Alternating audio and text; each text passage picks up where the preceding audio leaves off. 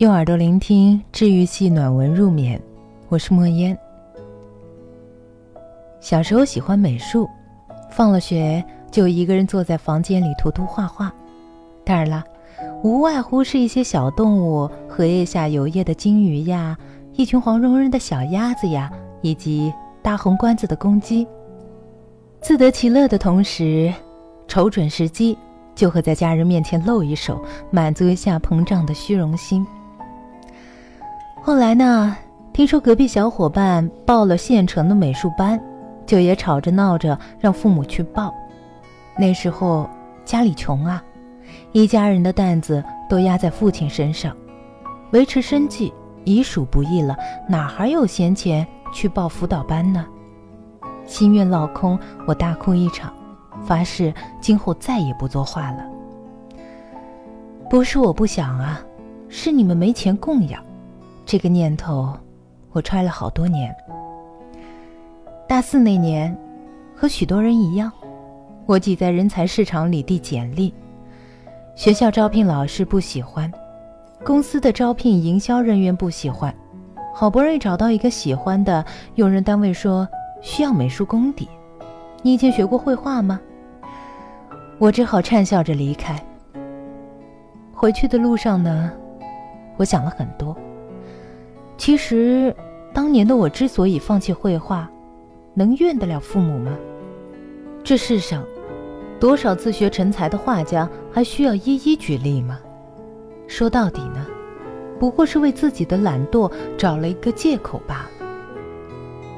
而当年找的借口，终于成了如今的绊脚石，阻碍了前行的路，悔之晚矣。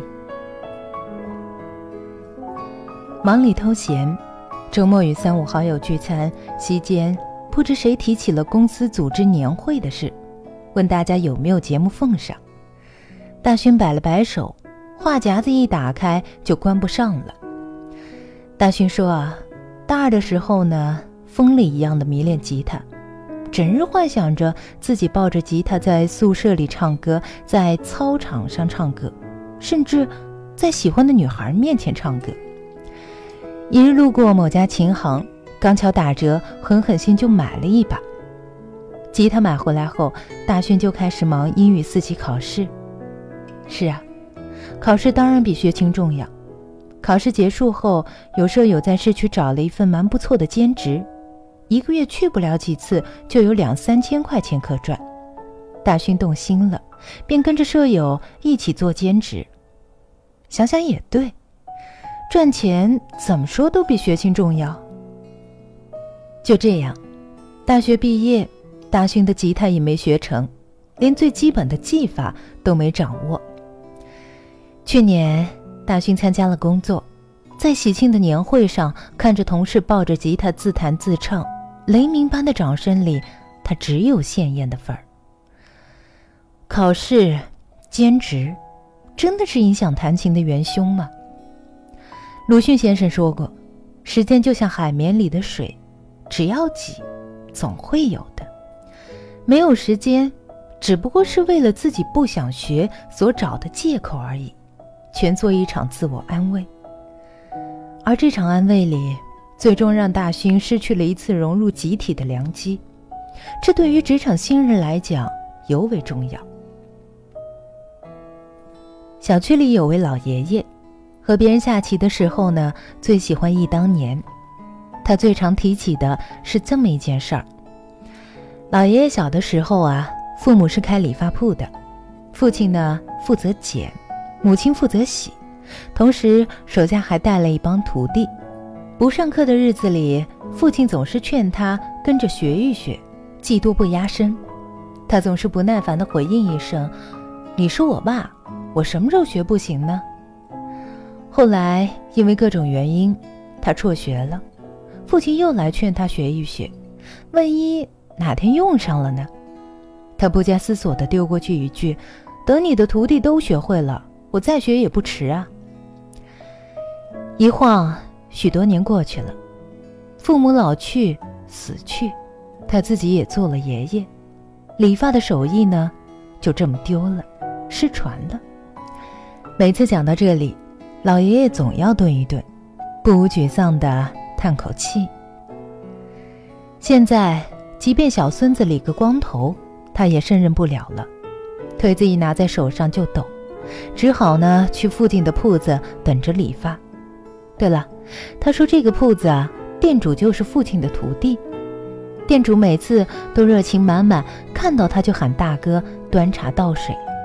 可他呢，千言万语化为一个字：囧。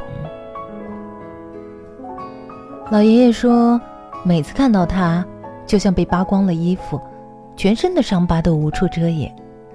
当年的回忆瞬间就浮现在眼前，下一秒似乎就有人学着自己的样子说：“你是我爸。”我什么时候学不行呢？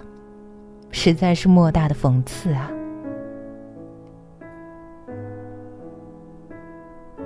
张爱玲说过一句话：“要做的事情，总找得出时间和机会；不要做的事情，总找得出借口。”深以为然啊！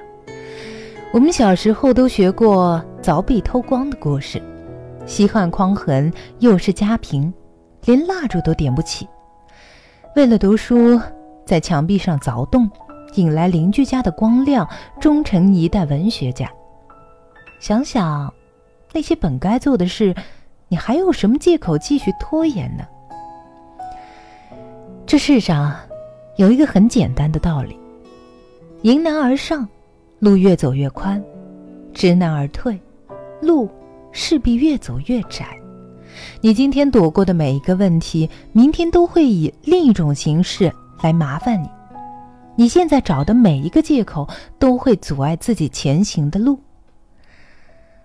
何必非等到穷途末路了，才悔不当初？